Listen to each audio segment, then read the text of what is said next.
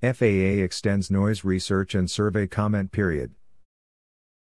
Successfully addressing noise requires continued and increased collaboration among all aviation stakeholders. F A A has an important role to play in addressing noise issues. The public comment period opened on January thirteenth, twenty twenty-one.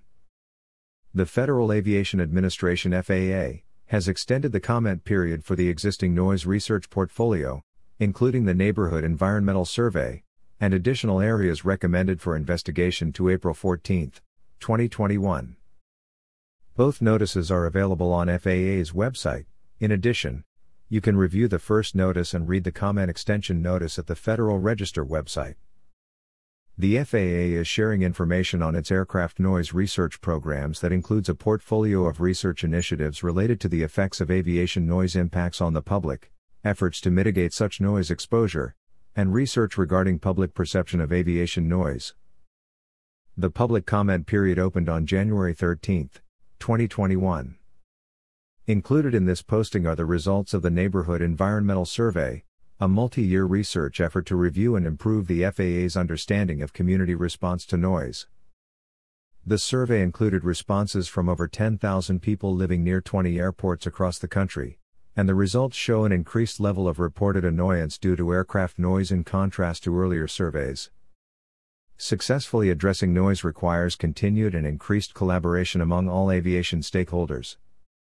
In this regard, the F A A has an important role to play in addressing noise issues, including continuing to improve the understanding of how airport noise impacts communities surrounding our nation's airports.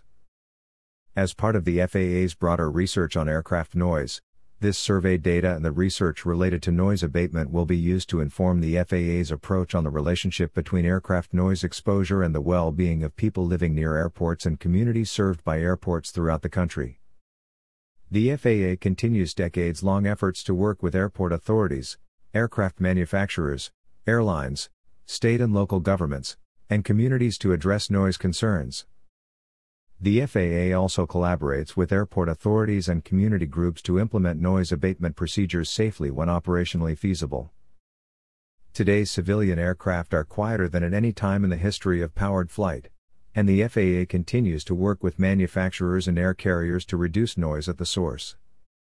The F A A works with local governments to encourage responsible land planning that avoids building residential housing in areas that will be exposed to significant airplane noise.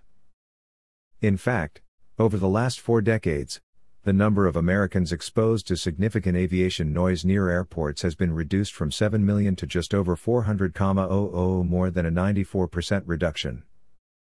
During the same period, the number of annual passengers increased from around two hundred million per year to over nine hundred million per year. This demonstrates a decrease in the number of people exposed to significant noise while showing an increase in the number of passengers traveling in the aviation system.